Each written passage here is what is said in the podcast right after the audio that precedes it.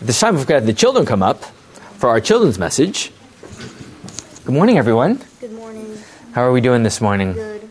Very good. I think I'm not sure if I've done this before. I think this word we're going to go with the uh, the word lesson today, and um, you know my memory sometimes is a little in and out, so I don't remember if I've done this one. But uh, does anyone know what this word says right here? Uh, righteousness.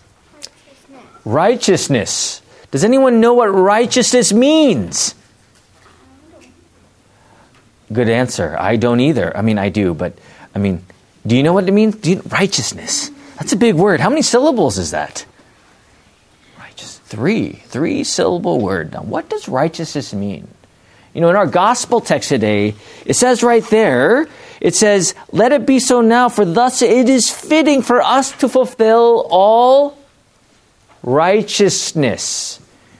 Righteousness simply means, in a very plain way, is well, how are you right with God? How are you good in front of God? Is it because Robert has done so much in his life that all the goodness that he has done, that now says the Lord, you are righteous? Is that why he's righteous?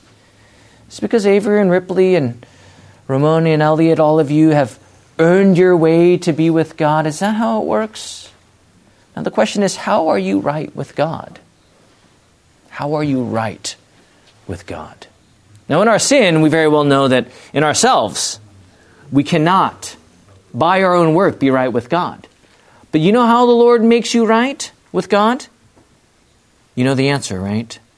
By sending you Jesus. That's why you are right with God.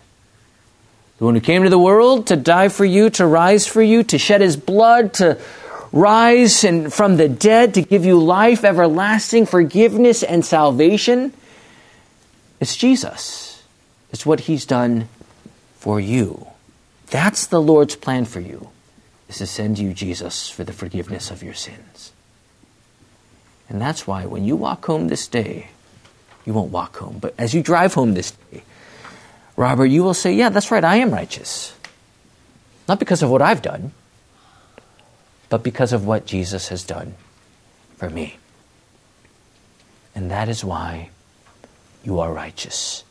That is why Jesus has come to the world to die and rise for you and to forgive you of all your sin so that you are children of God. Let us pray. Dearly Father, we thank you for this day. Lord, we know that we are righteous by what you have done. Bless these children always in your word. Lead them in Christ alone and bless them always in your holy name. For all these things we're thankful. We pray this in Jesus' name. Amen. Amen.